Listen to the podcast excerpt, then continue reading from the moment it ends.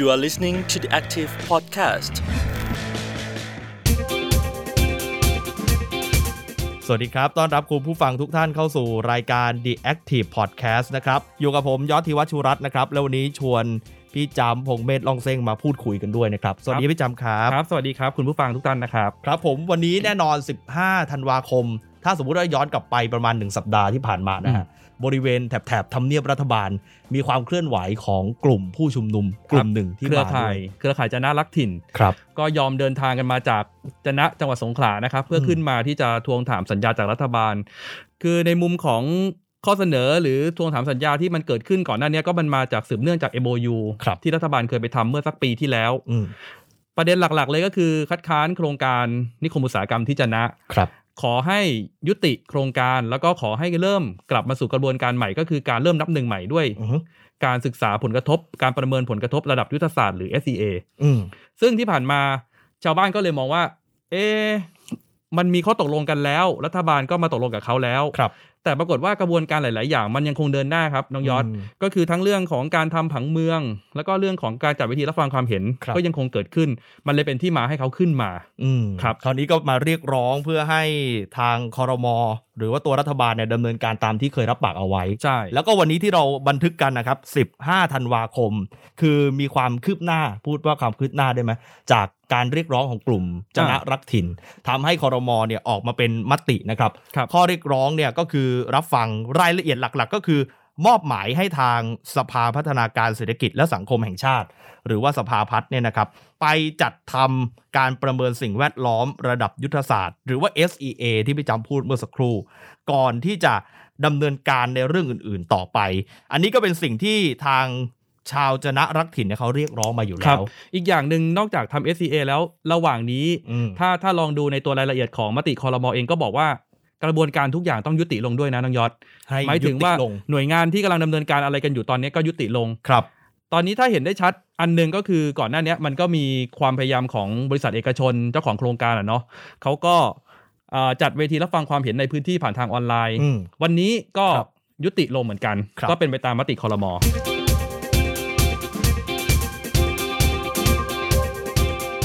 แต่ประเด็นที่เราจะคุยกันวันนี้ก็คือเรื่องนี้แหละครับ การจัดทำ SEA Strategic Environmental Assessment นะครับหรือว่าเป็นการประเมินสิ่งแวดล้อมระดับยุทธศาสตร์ครับอันนี้เนี่ยมันจะต่างจาก EAA กับ EHIA ที่เราเคยคุ้นเคยกันเนาะ อันนี้ครับคือผลกระทบต่อสิ่งแวดล้อม ถ้าเกิดว่าเป็น EIA ESIA มันจะลงไปถึงรายละเอียดของโครงการครับ หมายถึงว่ามีโครงการแล้วอืมตั้งธงว่าจะตั้งตรงนี้ แล้วค่อยมาศึกษา EIA ESIA ว่ามันส่งผลกระทบอะไร แต่ SEA คือต้นทางเลย ต้องทนทางจริง ๆ แล้ว เคยคุยกับนักวิชาการด้านสิ่งแวดล้อมหลายคนนะคครัรับบก็บอกว่าจริง ๆ แทบทุกกระบวนการในในการโครงการพัฒนาภาครัฐเนี่ยมันควรต้องเริ่มต้นด้วย SEA นี่แหละเออเพราะถ้าไม่งั้นอะคือยังไม่รู้ว่ามันเหมาะสมหรือเปล่าแต่อืมไปตั้งโครงการแล้วปกติเนี่ยของไทยเองส่วนใหญ่มันจะเริ่มต้นด้วยกระบวนการ EIA ESIA ก่อน แต่ยังไม่ได้ตั้งธงตั้งใช่เป้าเลยว่าทำอันนี้แล้วมันจะได้อะไรขึ้นมาครับมันจะคุ้มมันจะเสียยังไง อันนี้เป็นประเด็นหลักที่ทางกลุ่มจนะรักถิ่นเขาอยากให้เกิดขึ้นครับแล้วก็เดี๋ยวเราจะมาคุยกันในเรื่องนี้ครับผมวันนี้เชิญนักวิชาการมาพูดคุยกันนะครับ อาจารย์เกื้อฤทธิบูรณ์อาจารย์จากคณะวิทยาศาสตร์และเทคโนโลยี มอ ปัตตานีนะครัฮะบสวัสดีครับอาจารย์เกื้อครับ สวัสดีค่ะครับผมอาจารย์ครับเมื่อสักครู่ฟังไปแล้ววันนี้เนี่ยมีมติคอรมอออกมาตั้งแต่จริง ๆ เมื่อวานแล้ว อาจารย์รู้สึกเหมือนกับชาวจนะไหมฮะ พึงพอใจกับทางมติไหมครับ หรือว่ายังมีความกังวลอะไร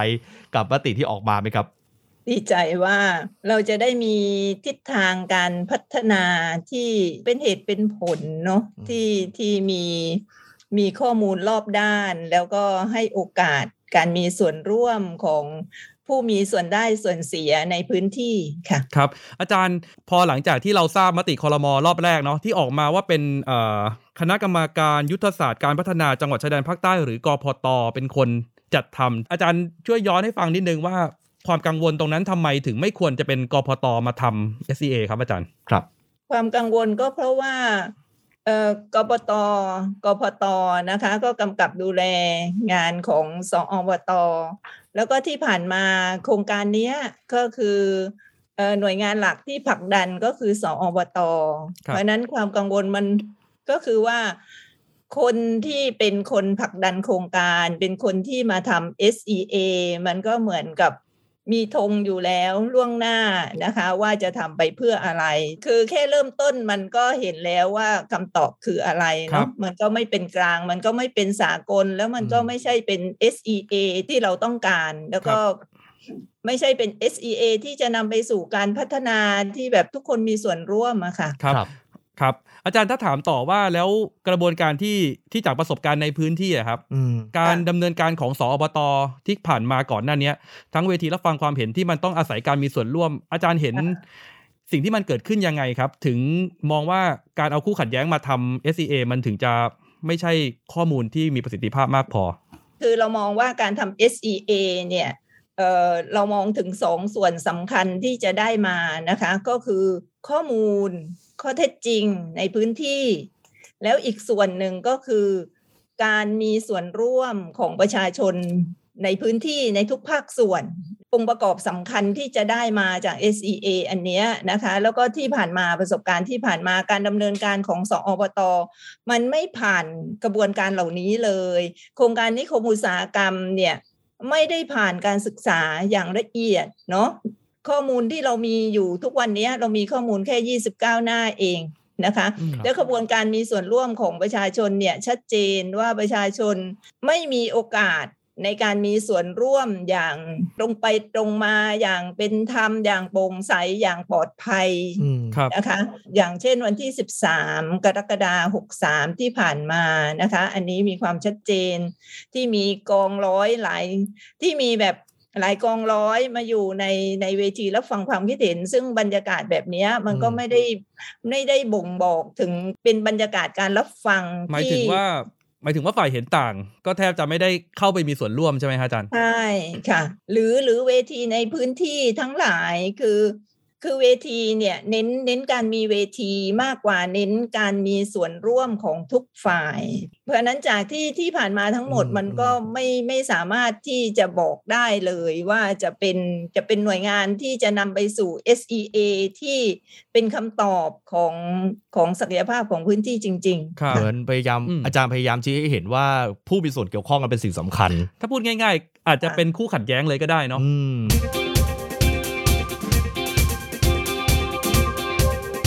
เปลี่ยนเจ้าภาพจากกคพรับตมาเป็นทางสภาพัฒน์นะครับ อาจารย์ แบบนี้เราวางใจได้ไหมครับ ว่าว่าจะสามารถเกิดกระบวนการอย่างที่มันควรจะเป็นจริงๆอะครับวางใจระดับหนึ่งเนาะก็คิดว่าในในตอนนี้ก็น่าจะเป็นตัวเลือก ที่ที่ดีที่สุดแล้ว แล้วก็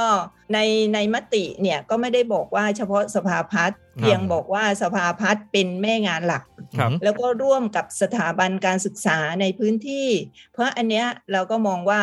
มันจะทำให้กระบวนการนี้จะเป็นกระบวนการที่จะนำไปสู่เอ่อการได้มาซึ่งคำตอบในเรื่องของศักยภาพพื้นที่ แล้วก็การสร้างการมีส่วนร่วมของครับประชาชนในพื้นที่ได้มากกว่า คนที่เป็นเจ้าของงานเนาะที่เป็นอย่างกพตอืมหรือว่าอืมสอบตอันนี้ครับค่ะ อืม ต้องบอกน้องยอดก่อนว่าจริง ๆ อาจารย์เนี่ยคือมีส่วนกับโครงการ SCA ที่เคยเกิดขึ้น ถ้าจะเรียกว่าเป็นโครงการแรก ๆ ของเมืองไทยเลยไหมครับอาจารย์กับโครงการโรงไฟฟ้าถ่านหินภาคใต้เนี่ยฮะอาจารย์ ที่ก็ทำก็ที่คือทำ SCA ค่ะก็คือเหมือนกับว่าครับตั้งแต่ที่เวลามีโครงการพัฒนาเกิดขึ้น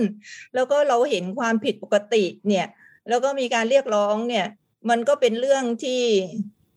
ที่น่าประหลาดใจคือเป็นเรื่องที่เรายังดีใจอยู่นะว่าว่ารัฐยอมถอยกลับไป เพราะว่าโครงการโรงไฟฟ้ากระบี่ แล้วก็เทพาเนี่ย เราเดินไปไกลมากแล้วนะคะ ก็คือ EHIA เสร็จเรียบร้อยแล้ว พร้อมจะก่อสร้างแล้วอะค่ะครับแต่ว่ามันก็ชี้ให้เห็นว่าในกระบวนการพัฒนาอันนั้นเนี่ย คือไม่มีประชาชนร่วมมาตั้งแต่เริ่มอะค่ะครับเพราะฉะนั้นพอโครงการมันปรากฏชัดขึ้นมาในพื้นที่ มันทำให้ประชาชนในพื้นที่ถึง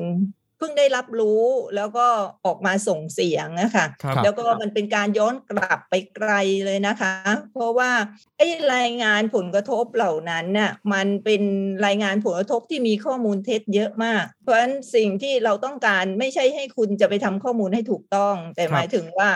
เออสิ่งที่มันน่าจะได้ผลประโยชน์มากกว่า มากกว่าเทพามากกว่ากระบี่ก็คือการตอบภาคใต้ในเรื่องของพลังงาน ก็เลยย้อนกลับไปเป็น SEA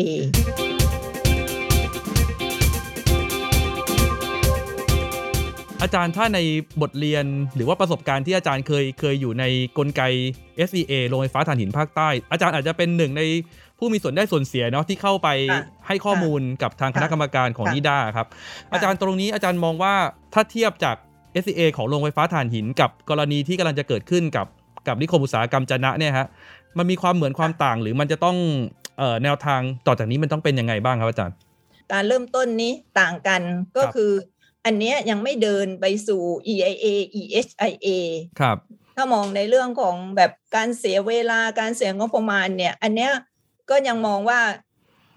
ดีกว่าเนาะหมายเราถึงมาเริ่มต้น หมายถึงว่าจะนะ จุดจะน่าดีกว่าใช่จะโชคดีกว่าอืมเกือบจะเป็นจุดเริ่มต้นเนาะครับครับเกือบจะเป็นจุดเริ่มต้น แล้วก็มันยังไม่ทำให้เราเสียต้นทุนในเรื่องของทรัพยากรในเรื่องของคนไปมากมายนะครัคะบที่ที่จะก่อให้เกิดความขัดแย้งจนไม่สามารถคุยกันได้ แล้วก็ฐานทรัพยากรที่จะต้องสูญเสียไปอันนี้นะคะดังนั้นมองว่าอันเนี้ยดีกว่านะคะ แล้วก็กระบวนการที่ที่เตรียมไว้ทั้งหน่วยงานหลักที่ทำ ซึ่งซึ่งเรามองว่าน่าจะเป็นหน่วยงานกลางเนาะหน่วยงานสภาพัฒน์ซึ่งมีบทบาทในการวางแผนพัฒนาอยู่แล้วอือฮึอันนี้ก็ก็คิดว่าดีกว่าเหมาะกว่า แล้วมาร่วมกับสถาบันการศึกษา ซึ่งไม่ระบุสถาบันใดสถาบันหนึ่งครับอีก มันเป็นการงานนี้มันเหมือนเป็นการรวมรวมนักวิชาการ แล้วก็เป็นคิดว่าเป็นงานท้าทายเนาะอืมสำหรับ ทิศทางการพัฒนาของของประเทศล่ะ มันเป็นนิคมอุตสาหกรรมจนะ หรือตอนนี้เรากลับกลายมาเป็น SEA จนะก็จริง แต่เราเห็นแล้วว่าภาพจนะเนี่ยมันคือ คือภาคใต้แล้วล่ะตอนเนี้ยแล้วมันครับก็คือประเทศไทยอืมค่ะอืมคือความเหมือนมันย้อนกลับมาทำ SEA เหมือนกัน แต่เหมือนของจนะเนี่ยจะเริ่มต้นได้ไวกว่าอ่าเพราะตอนที่กระบวนการอาจารย์ทำโรงไฟฟ้าถ่านหินเนี่ยอันนั้น EAA ก็ไปแล้ว EHA ไปหมดแล้วก็ไปแล้วครับแต่รอบนี้เราทำ SEA ได้ไวแล้วก็หน่วยงานที่เกี่ยวข้องเนี่ยค่อนข้างหลากหลายครับคราวนี้เนี่ยถ้าอาจารย์เล่าให้เราเห็นภาพแบบคนไม่เคยดูเรื่อง SEA เลยครับถ้าเขาเข้าไปทำกระบวนการนี้แล้วมันต้องดูอะไรกันบ้างอะครับใน SEA คือเป้าหมายใหญ่คือตอบโจทย์ศักยภาพของพื้นที่บนพื้นฐานการดูในเรื่องของบนพื้นฐานการดูในเรื่องของสิ่งแวดล้อมใช่ไหมคะมาเอากรอบเอากรอบสภาพแวดล้อมของพื้นที่ในทุกด้านมาตั้ง แล้วก็ดูว่าในทุกด้านเหล่านั้นเนี่ยมีศักยภาพอย่างไร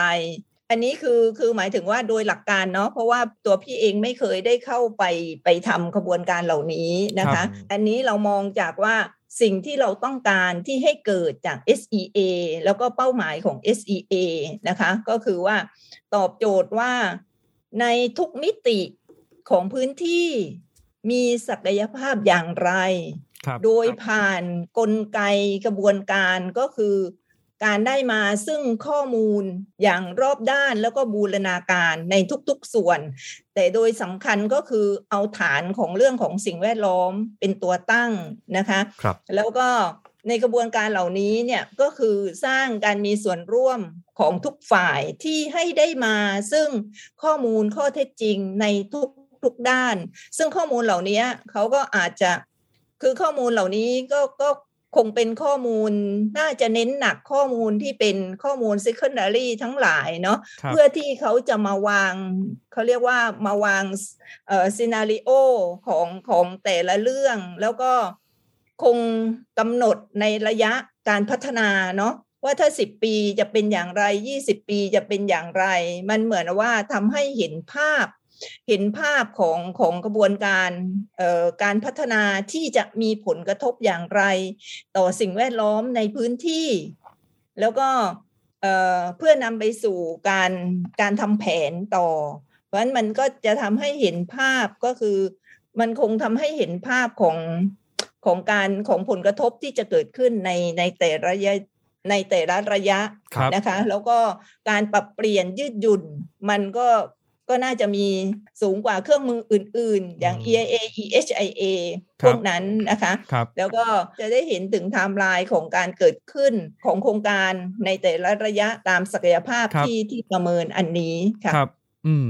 อาจารย์ครับเอาจริง ๆ แล้ว SEA ถือว่ามันเป็นทางเลือกได้จริงไหมอาจารย์ถ้าสมมติว่าเรายกจากกรณีของโรงไฟฟ้าถ่านหินที่อาจารย์ได้เข้าไปไปไปมีส่วนเกี่ยวข้องค่ะนะครับ ตรงเนี้ยเนี่ยเอ่อ ข้อสรุปที่ที่ทางคณะกรรมการของนิด้าทำเนี่ยครับอาจารย์มันก็มีทางเลือกประมาณ 5-6 ทางเนาะค่ะอาจารย์ว่ามันถ้าเอามาใช้กับกรณีของจะนะ ทางเลือกที่มันเกิดขึ้นตรงนั้นเนี่ย มันจะนำไปสู่การยอมรับ แล้วก็ทำให้เอ่อความขัดแย้งที่มันเกิดขึ้นในพื้นที่มันมันจะแก้ไขลงได้จริงไหมครับ อาจารย์ คิดว่าได้จริงนะ ก็คือได้จริงในซึ่งมันขึ้นอยู่กับสองส่วนที่เมื่อกี้ที่พูดถึงก็คือการครับได้มาซึ่งข้อมูล ที่ที่เป็นข้อเท็จจริงจริง ๆ ของพื้นที่แล้วอย่างตรงไปตรงมา แล้วก็รอบด้านจริง ๆ อันนี้นะคะครับแล้วก็ทุกคนมีส่วนร่วมก็คือทุกภาคส่วนเนาะทุกภาคส่วนแล้วก็ภาคประชาชนเนี่ยมีส่วนร่วม เพราะฉะนั้นมันเหมือนว่าณวันนี้เราจะคุยกันบนเหตุและผลครับเพราะฉะนั้นพี่ก็มองว่าการที่เราคุยกันบนเหตุและผลเนี่ย มันเป็นเหตุและผลที่มันที่มันเป็น ความเป็นพื้นที่ไง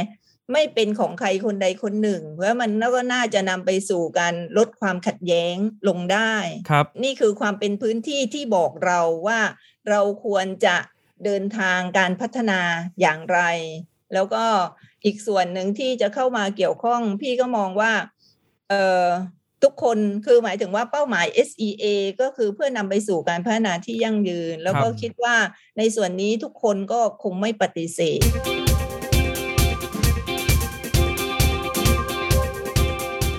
ถ้าสมมุติว่าโรงไฟฟ้าถ่านหินเนี่ยมันคือของหน่วยงานภาครัฐเหมือนกันเนาะอย่างน้อยก็กฟผค่ะอืมแต่พอมาเป็นของนิคมอุตสาหกรรมจะนะ มันดันเป็นเอกชนรายใหญ่ แล้วก็ค่ะรัฐเองก็พยายามที่จะเดินหน้าเต็มที่อะไอการที่เป็นภาครัฐกับเอกชนเนี่ยอาจารย์อาจารย์มองว่าไอกระบวนการตรงเนี้ยกับทางเลือกที่มันจะออกมาหลัง SCA มันมันจะยากไหมครับอาจารย์ อย่างน้อยเหมือนมันเหมือนกับรัฐเองก็ก็เหมือนจะมีธงอยู่แล้วว่าอยากอยากจะสร้าง เอกชนก็ขานรับ ตรงนี้อาจารย์มองว่ามันจะเป็นจุดที่ยากกับการทำ SCA ไหมฮะคือคือพี่มองว่าคำตอบเนี้ยจะเป็นคำตอบที่ง่ายต่อรัฐบาลครับ เพราะว่าเอ่อถ้าไม่มี SEA สิรัฐจะตอบยาก เราอาจจะได้คำตอบใหม่ไงคะครับเพราะว่างานการทำ SEA เนี่ยมันไม่ได้มาตอบโจทย์ว่านิคมอุตสาหกรรมจะนะเนี่ยเหมาะไหมในพื้นที่จะนะครับครับแต่มันเป็นการทำเพื่อตอบว่าจะนะเหมาะกับอะไรตอนนี้อ่าครับเพ ราะฉะนั้นการการทำ SEA ครั้งนี้เนี่ยคงไม่ได้ครอบคลุมเฉพาะพื้นที่ของอำเภอจะนะครับ เพราะฉะนั้นมันคิดว่าเราจะได้คำตอบได้คำตอบในเรื่องของการพัฒนาในพื้นที่ ในพื้นที่สงขลาและใกล้เคียงเนี่ยจะมีหน้าตาแบบไหน แล้วคิดว่ามัน เราคาดหวังอะนะคาดหวังว่าจะได้เห็นว่าสิ่งที่มันมีอยู่แล้วในในในสงขลาและใกล้พื้นที่ใกล้เคียงเนี่ย ที่มันอาจจะยังยังทำอะไรได้ไม่เต็มศักยภาพเนี่ยอืมอาจจะทำได้เต็มศักยภาพขึ้นมาก็ได้ครับเพราะสงขลาเราก็มีนิคมอุตสาหกรรมสองแห่งอยู่แล้วด้วย ครับค่ะอันนี้ก็เป็นความคาดหวังต่อเนาะว่าอืมว่ามันเหมือนว่าทำให้ภาพ ศักยภาพของพื้นที่เนี่ยชัดขึ้น ถ้าเรือน้ำลึกที่มีอยู่ อาจจะเห็นว่าศักยภาพยังยังยังมีมากอีกที่จะใช้ได้อีกอะไรอย่างเงี้ยค่ะ เพราะฉะนั้นเพราะคิดว่าคิดว่าเรื่องนี้เป็นเรื่องที่ที่ช่วยรัฐบาลมากกว่าเนาะที่จะให้ตอบอย่างบนพื้นฐานของพื้นที่ที่ที่พื้นที่ที่เป็นอยู่ แล้วก็ เพราะฉะนั้นมันมันก็จะเป็นคำตอบที่ที่สอดรับกับพื้นที่แล้วก็แนวทางการพัฒนาครับอืมครับก็เหมือนเป็นมุมมองใหม่เลยนะว่า SCA เนี่ยไม่ได้ทำเพื่อนิคมอุตสาหกรรมจะนะ แต่ทำเพื่อพื้นที่ของจะนะว่าเขาเหมาะกับอะไรครับแล้วควรจะพัฒนาไปในรูปแบบ มันอาจจะเป็นเหมือนมองมุมกลับไปเลยเนาะใช่น้องยอดอืมครับ อันนี้เป็นจุดเริ่มต้น แล้วอาจารย์บอกว่าถ้าสมมติว่าทางเลือกนี้แสดงว่าเราต้องฝากความหวังไว้กับกระบวนการที่ต้องรอบด้านแล้วก็ได้มาตรฐานให้มากที่สุดใช่ไหมครับอาจารย์ ค่ะใช่ใช่ก็ถือว่าเป็นงานท้าทายเนาะที่ท้าทายคือเราก็อยากให้ประเทศเราพัฒนาอยู่บนพื้นฐานของวิชาการอยู่บนพื้นฐานของการใช้ปัญญา ซึ่งเราอาจจะไม่เคยเห็นมาก่อนนะคะว่าอ๋อพอทำมาแล้วเนี่ยเอ่อพื้นที่จะนะสามารถตอบโจทย์ที่ได้ดีกว่านิคมอุตสาหกรรมครับแล้วพี่คิดว่ามันก็นำไปสู่การออกแบบ ในการพัฒนาส่วนอื่น ๆของประเทศได้ด้วยครับซึ่งซึ่งเราคาดหวังแบบนั้นครับนะคะครับค่ะชวนเดี๋ยวชวนอาจารย์กับน้องยอดลองคุยกันต่อ เพราะว่าก่อนหน้าเนี้ยในช่วงที่ยังมีการชุมนุมของเครือข่ายจะน่ารักถิ่น ก็ได้ลงพื้นที่ไปไปพูดคุยกับทางทางในส่วนของแกนนำที่ปรึกษาของเครือข่าย คุยกับทางคุณสมบุญกำแหงหรือบางแกนนะครับ อาจารย์ครับ บางแกนเคยให้ ความเห็นไว้เหมือนกันว่าถ้าสมมุติว่านิคมอุตสาหกรรมจะนะผ่านอืมได้แล้วตั้งได้เนี่ย มันอาจไม่ใช่แค่แค่พื้นที่จะนะเหมือนที่อาจารย์บอก แต่หมายถึงว่ามันอาจจะเป็นใบเบิกทางไปสู่การพัฒนาในพื้นที่ภาคใต้ในพื้นที่อื่น ๆ ที่ภาคประชาชนเองเคยคัดค้านมาก่อนหน้านี้ทั้งท่าเรือปากบาลา แล้วก็ในค่ะอีกหลาย ๆ พื้นที่ เดี๋ยวลองไปฟังเสียงบางแกนดูครับ ลองประเมินสถานการณ์ตรงนี้กันดู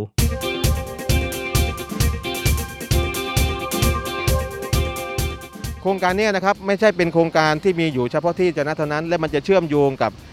ฝั่งทะเลอันดามันและอ่าวไทย หลังจากนี้ก็ต้องมาคุยกันต่อว่าในเรื่องผลกระทบที่มันหรือมันจะขยายไปสู่ในพื้นที่อื่นๆนะครับทีนี้พอมาดูภาพใหญ่ โครงการ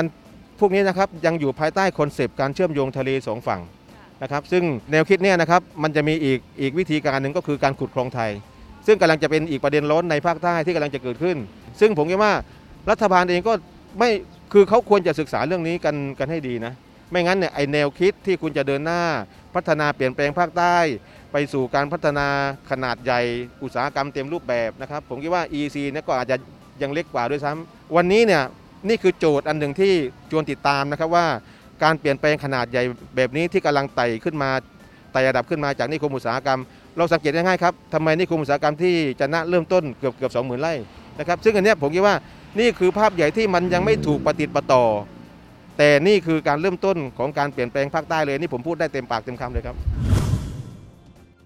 ในเสียงสะท้อนของคนในพื้นที่อะครับ อันเนี้ยมันแสดงให้เห็นว่าเขาต้องการพัฒนาไปพร้อมๆกับวิถีชีวิตของพวกเขา แล้วก็การหวงแหนทรัพยากรธรรมชาติของพวกเขาใช่ไหมฮะคือภาคใต้นี้เป็นภาคที่พอเรารวมมองรวมพื้นดินแล้วก็พื้นน้ำที่เป็นทะเลเนี่ย ภาคใต้เป็นภาคที่ใหญ่ที่สุดในประเทศไทยนะคะ ครับอืมเพราะฉะนั้นทรัพยากรที่ควรจะหวงแหนมากเนี่ยก็คือพื้นที่ทะเล ครับ แล้วก็เราก็เห็นว่าเศรษฐกิจของภาคใต้เนี่ย80เปอร์เซ็นมาจากฐานทรัพยากรเหล่านี้ ทะเลมันก็ถูกหล่อเลี้ยงมาจากบนพื้นดินน่ะนะคะ แล้วก็เอ่อในในลักษณะของภาคใต้มันมันจึงเป็นภาคที่ไม่ได้แบบ เป็นพื้นที่ราบขนาดใหญ่อืมเพราะฉะนั้นการการทำกิจการอะไรก็แล้วแต่เนี่ย การคำนึงถึงถึงขนาดพื้นที่สรุปแล้วก็ความหลากหลายของพื้นที่ในเชิงภูมินิเวศเนี่ยมันเลยมีความสำคัญ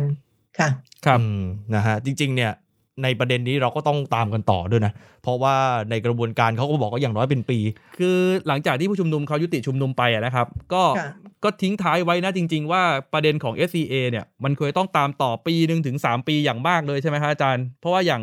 อย่างอย่างกรณีน้อยของอ่าคิดว่าอย่างน้อยไหมอะอย่างเอาอย่างน้อยด้วย เพราะว่าอย่างน้อยอ่าอย่างเพกราะรว่าณีของหนึ่งปีนี้อ่าคิดว่าไม่มีทางเลยค่ะครับ อืมค่ะครับ มีหลากหลายประเด็นที่จะต้องดู อาจารย์ถ้าถ้าฝากในฐานะ คือถ้าเป็นคนที่ไม่ได้อยู่ในพื้นที่เอง เราต้องติดตามแล้วก็เฝ้าดูเรื่องนี้ยังไงครับอาจารย์เพื่อที่จะให้สังคมเนี่ยเป็นอีกหนึ่งกลไกในการช่วยดูแล้วก็รักษาพื้นที่ตรงนั้นให้ให้ให้ได้ดีที่สุดนะครับ คือคิดว่าตอนนี้เรื่องจนะนี่ไปไกลมากเนาะสาธารณะรับรู้ แล้วแล้วก็คิดว่า ในกระบวนการจากนี้คิดว่าในกระบวนการของ SEA เนี่ยนะคะน่าจะเป็นกระบวนการที่ให้การเรียนรู้แก่สังคมครับเพราะว่าคนที่จะมาทำงานร่วมเนี่ยเราคิดว่าน่าจะเป็นคนทั้งประเทศเนาะก็คือว่าแม่งานสำคัญสภาพัฒน์จริง แล้วก็หน่วยงาน สถาบันการศึกษาในพื้นที่ที่ร่วมด้วยอะไรเงี้ยก็คิดว่างานนี้ก็น่าจะเป็นงานรวมพลนะอืมคนวิชาการที่จะมาสร้างทิศทางการพัฒนาของภาคใต้อย่างยั่งยืน แล้วก็เพื่อนำไปสู่การพัฒนาในส่วนอื่น ๆที่เอ่อที่จะเป็นที่จะนำไปสู่ที่จะนำประเทศไปสู่ความยั่งยืน บนฐานทรัพยากรธรรมชาติที่ที่มีอยู่ไม่มากนักที่ยังสมบูรณ์อยู่อะครับ ครับครับครับอืมสิ่งที่เหมือนกันกับที่อาจารย์เคยมีประสบการณ์ตอนโรงไฟฟ้าถ่านหินก็คือว่าถ้า SEA เกิดมาก่อนให้เรียบร้อยตั้งแต่แรกครับมันอาจจะลดความขัดแย้ง ลดปัญหาที่เกิดขึ้นตอนนี้เหมือนกัแล้วก็จะดูว่าอะไรมันเหมาะสมกับตรงนั้นมากกว่า ครับครับวันนี้ขอบพระคุณนะครับ อาจารย์เกื้อ อาจารย์เกื้อฤทธิบูรณ์นะครับ มาพูดคุยกับเราขอบพระคุณครับอาจารย์เกื้อครับ ครับค่ะผมขอบพระคุณมากคค่ะรับยินดีค่ะครับสวัสดีครับ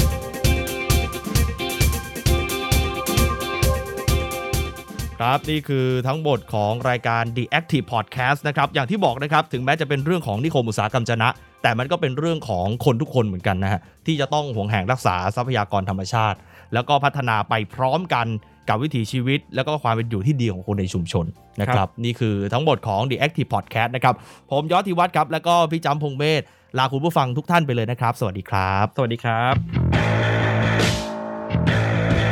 You are listening to the Active Podcast.